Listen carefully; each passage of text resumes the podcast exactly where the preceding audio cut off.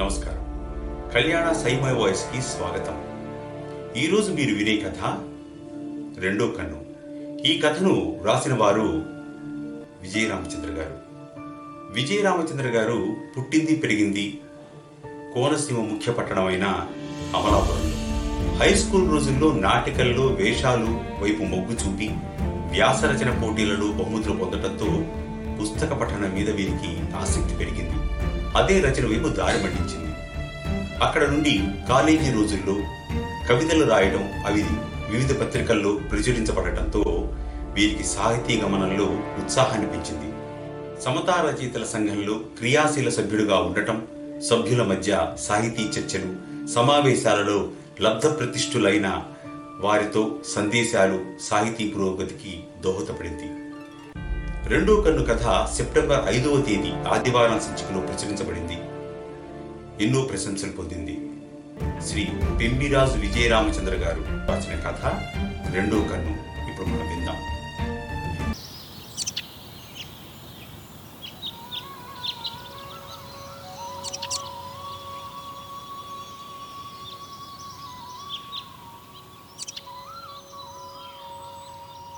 హుసేయ్, ఎక్కడ తగలడ్డావు?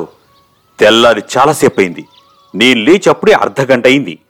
మొగుడనేవాడు ఒకడున్నాడు, వాడి సంగతి చూసుకోవాలనే జ్ఞానం లేదు. అయ్యో, 5 నిమిషాల క్రితమే చూశానండి. మంచి నిద్రలో ఉన్నారని వెళ్ళాను. ఇప్పుడే బ్రష్ ఇస్తాను అంటూ పరుగులాంటి నడకతో పెరటి వైపు అడుగులు వేసింది సరస్వతి. గోడకు కొట్టిన బంతిలా బ్రష్ పేస్టుతో నిల్చుంది. దేభ్యం ముఖం వేసుకుని అలా నిలబడ్డావేం? సింక్ దగ్గరకు నడు. ఆమెను కంగారు పెడుతూ నడిచాడు. పళ్ళు తోముకుని ఎప్పటిలాగే బ్రష్ అక్కడే పడేశాడు. బ్రష్ తీసి లోపల పెడుతోంది సరస్వతి. ఏవిటా సవరింపులు? ఎంతసేపు అదే పని చేస్తూ ఉంటావు? కాసేపు నటన ఆపి సిగరెట్టు పెట్టి అగ్గిపెట్టా తీసుకురా. క్షణం కూడా ఎదురు చూడలేక కోపంగా అరిచాడు. ఏది నేనడిగినా అని పూర్తి చేసేలోపు సరస్వతి సిగరెట్టు పెట్టా అగ్గిపెట్టా చేతులు పెట్టింది. సిగరెట్ ఇవ్వచ్చుగా, ఒళ్ళు బద్ధకం. సిగరెట్ నోట్లో పెట్టుకుని అగ్గిపుల్ల వెలిగించమన్నట్టు అగ్గిపెట్టె ఆమె చేతిలో పెట్టి మెడ ముందుకు జరిపాడు. అగ్గిపుల్లతో సిగరెట్ ముట్టించింది. దభేలుమని ఆమె ముఖం మీదే బాత్రూమ్ తలుపు వేసుకున్నాడు. స్నానం చేసి ఆఫీసుకు వెళ్ళాలి. నీలా నిక్కుతూ నీలుగుతూ పనులు చేస్తే కుదరదు. బాత్రూమ్ తర్వాత షేవింగ్ సామాను సిద్ధం చేయాలనే ఆలోచన ఉండదు. పనికి మాలిన బుర్ర ఏం ఆలోచిస్తోందో. వాష్రూమ్ నుంచి వస్తూనే టేబుల్ మీద షేవింగ్ కిట్ లేకపోవడం చూసి సిద్ధాంతి ఒంటికాల మీద లేచాడు. అయ్యో, మర్చిపోయానండి, ఇప్పుడు క్షణంలో తెస్తా అంటూ లోపలికి వెళ్ళింది సరస్వతి. నీకు ఇంటి పనిని మించిన రాచకార్యాలేముంటాయో నాకు తెలీదు. తెచ్చేలోపు విసుగుతో అరిచాడు. గడ్డం గీసుకుంటూ కాఫీ తాగటం అలవాటని తెలుసుగా. కాఫీ బాబోయ్ అని అడుక్కోవాలా? ఒక చేత్తో కాఫీ కప్పు, మరో చేతిలో సిగరెట్టు ఉంటే ఆ కిక్కే వేరుగా ఉంటుంది అంటూ వంటిల్లు ఎలలు దాటి ఊరంతా వినిపించేలా కేకలేశాడు సిద్ధాంతి. కాఫీ టేబుల్ మీద పెట్టింది సరస్వతి. సిగరెట్ ముట్టించాడు. అప్పుడే టైం 10 అవుతోంది. అసలే ఈరోజు బాస్ సెలవు. ఆఫీస్ వ్యవహారాలు నేను చూసుకోవాలి. నువ్వు ఒక్క పని కూడా సక్రమంగా చేయవు. స్నానం చేసి వచ్చి రుసరుసలాడాడు. నాకు తెలియదు కదండి, మీరు రాత్రి వచ్చినప్పుడు అన్నం తినకుండా పడుకునిపోయారు. మీరు ఆ మాట చెప్పుంటే నేను సిద్ధం చేసేదాన్ని. తన తప్పు లేదన్నట్లు చెప్పింది. అవునులే, నీ తప్పు కాదు, అంతా నా తప్పే. పొద్దుట్నుంచి ఆఫీసులో పనిచేసి అలసిపోయి వచ్చిన నేను రేపటి ప్రోగ్రాం ఈ మహారాణి గారికి చెప్పకపోవడం నాదే తప్పు. లెంపలేసుకోమంటావా అని 2 చేతులు ఎత్తాడు. వద్దండి, ఇప్పుడు నేనేమన్నాను? నాకు తెలీదు అన్నాను అంతేగా. భయంతో తలదించుకుంది. నువ్వేమీ అనలేదు, నేనే నన్ను అనుకొని నువ్వన్నావు అంటున్నాను. ఇలా వాదులాడుతూ టైం వృధా చేసే బదులు నాకు ఏం కావాలో చూడొచ్చుగా. చిరాకుగా చూశాడు. ఆమె నిశ్శబ్దంగా నిలబడింది. ఏమిటి శిలా విగ్రహంలా నిలబడ్డావు? పెళ్ళయ్యి 30 సంవత్సరాలైంది. ఇంతవరకు అసలు నా దినచర్య ఏమిటో తెలియదు. పాకలో పశువులా సంసారం చేశావు. పైగా నా కోసమే బతుకుతున్నట్లు పెద్ద బిల్డప్. ఇంకా అలా నిలబడి చూస్తావేంటి? కోపంగా కళ్ళురుముతూ మాట్లాడాడు. వెళ్లబోతూ ఆగిన సరస్వతిని చూసి, చూసింది చాలు, వెళ్ళు అంటూ గదమాయించాడు. అగరబత్తి దేవుడికి చూపించి బట్టల కోసం బెడ్రూంలోకి వెళ్ళాడు. మంచం మీద బట్టలు కనపడలేదు. మళ్ళీ ఒసే, ఎక్కడ చచ్చావు అరిచాడు. నీకు ఎన్నిసార్లు చెప్పాను, నేను స్నానం చేసి రాగానే ఆఫీసుకు వేసుకునే బట్టలు రెడీగా ఉంచమని? నా మాట ఎందుకు వినాలని నీకు పట్టుదల?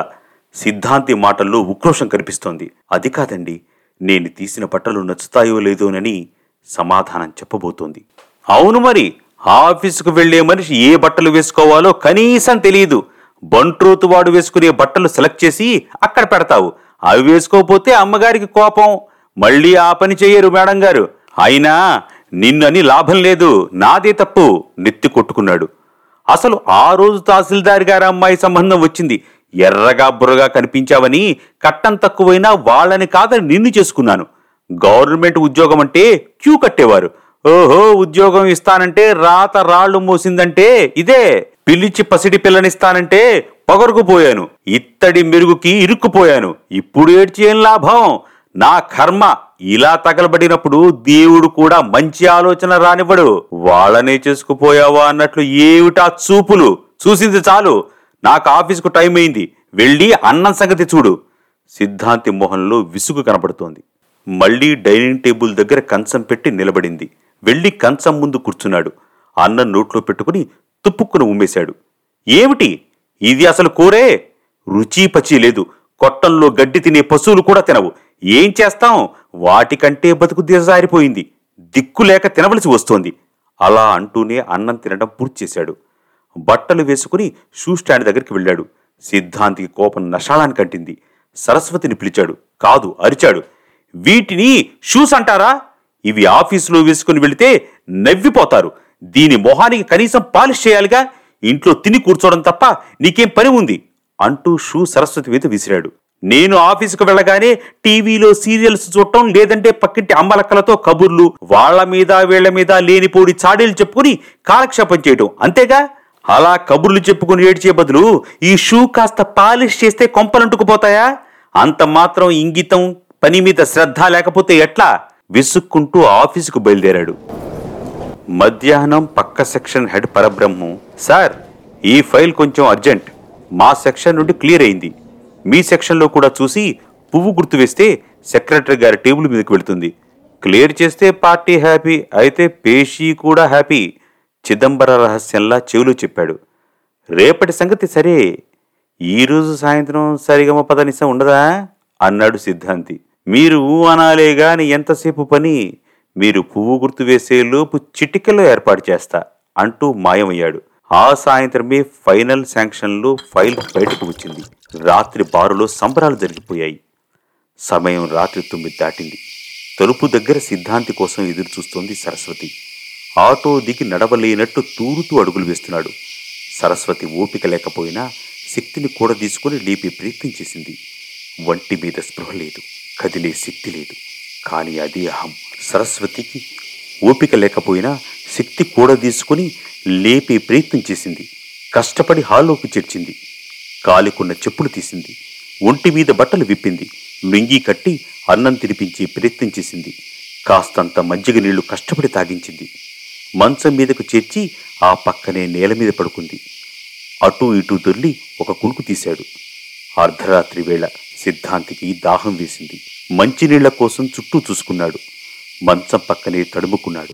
సరస్వతి శరీరం తగల్లేదు.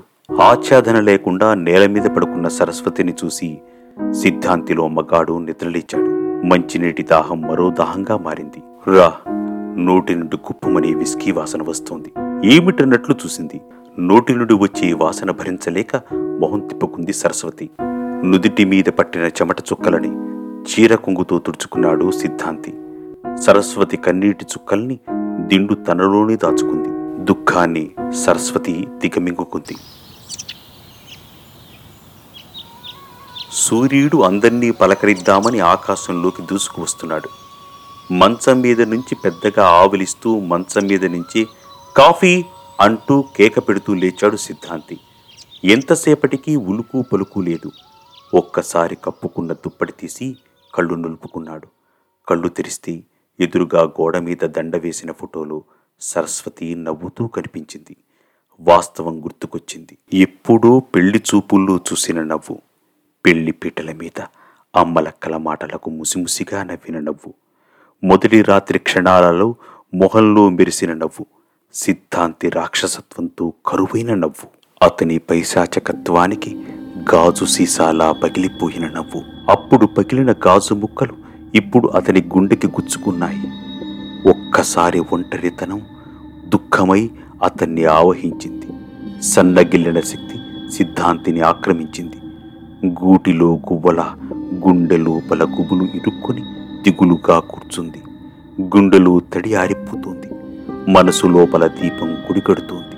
సిద్ధాంతికి తన జీవితం దారంతికి కరెంటు తీగలకు తగులుకుని వెళ్లాడుతున్న గాలిపటంలా ఒంటరిగా వెళ్లాడుతోంది. వాడిపోయిన దండలా, రాలిపోతున్న పూలరేకులా భవిష్యత్తు కళావిహీనంగా కనపడుతోంది. రెక్కలు విరిగిపోయి కదలలేక తోడు కూల్పోయి శూన్యం బరువు మోస్తున్నట్లుంది అతని మనస్సు. ఒక్క కన్ను కోల్పోయి రెండో కన్నుతోనే ప్రపంచం చూడటం ఎంత కష్టమో ఇప్పుడిప్పుడే అర్థమవుతోంది. సిద్ధాంతి సరస్వతి కలిసి ప్రయాణం చేసిన సందర్భాలు చాలా తక్కువ. మనవరాలి పుట్టినరోజుకి కొడుకు కిరణ్ బలవంతం మీద కదిలారు. అక్కడికి వెళ్లిన క్షణం నుంచి ఎందుకు వెళ్ళానా అని చిరాకు పడుతూనే ఉన్నాడు. అక్కడ సిద్ధాంతికి కంటపడ్డ దృశ్యాలు మింగుడు పడటం లేదు. అవే ఒక్కటొకటిగా గుర్తుకొస్తున్నాయి. పూర్ణిమ, లే, ఈరోజు కాఫీ చాలా బాగుంది, డికాక్షన్ చాలా స్ట్రాంగ్గా ఉంది అని బతిమిలాడుతూ కప్పు పెళ్ళానికి అందిస్తున్న దృశ్యం తలుపు సందులోంచి కనపడింది. సిద్ధాంతికి అరికాలి మంట నెత్తికెక్కింది. కొడుకుని తిట్టుకుంటూ పక్కకు వెళ్ళిపోయాడు. వంటింట్లోకి వెళ్ళి భార్య వంట చేస్తుంటే కోసిన ఉల్లిపాయలిస్తూ, పూర్ణిమ చాలా, మరికొన్ని కోసివ్వనా వినయంగా అడుగుతున్నాడు. ఛ, వంటింట్లో తిరిగేవాణ్ణి మగాడంటారా, నా కడుపును చెడబుట్టాడు. కొడుకుని అసహించుకుంటూ వెళ్ళిపోయాడు సిద్ధాంతి.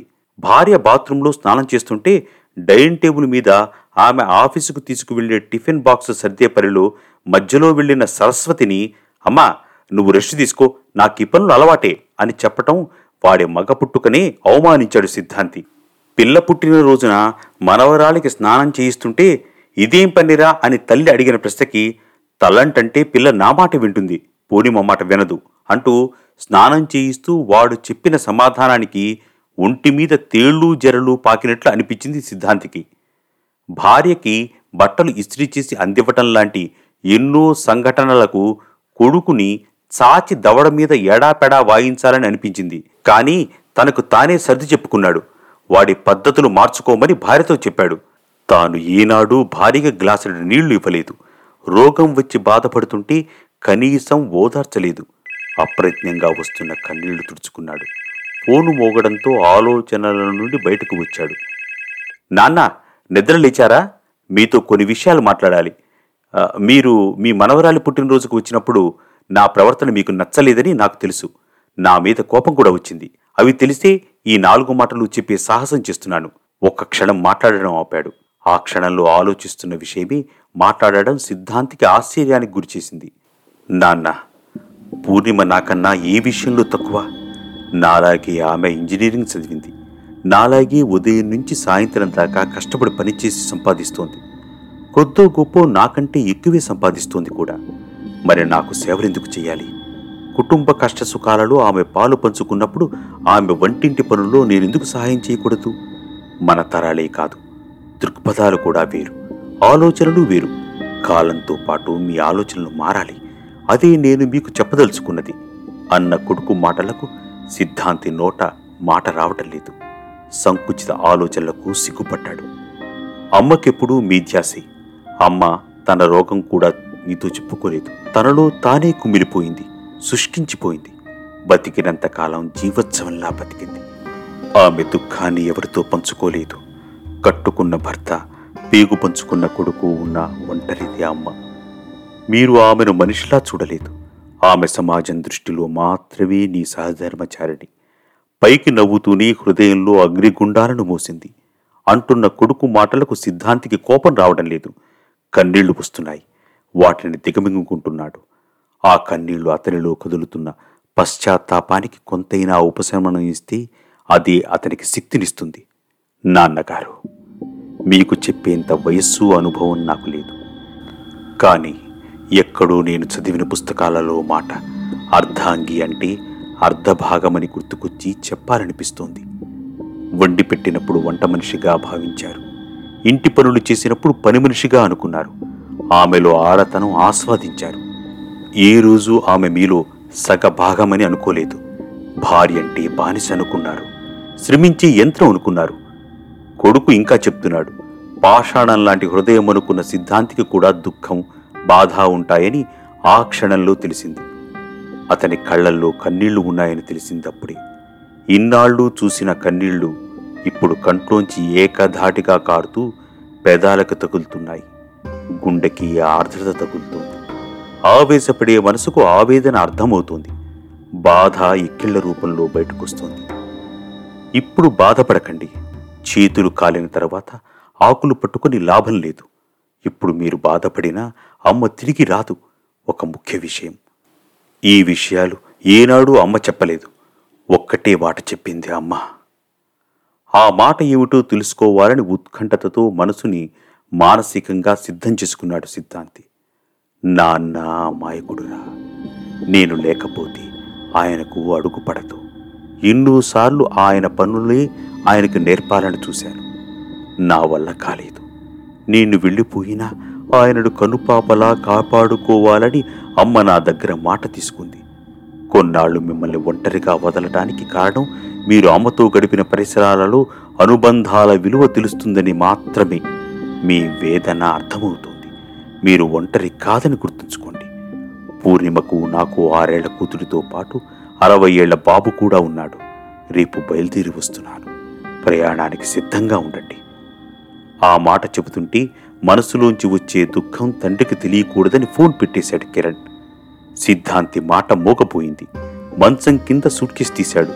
గోడకి వెళ్లాడుతున్న సరస్వతి ఫోటో తీసి బట్టలతో పాటు పెట్టెలో భద్రంగా సర్దుకున్నాడు.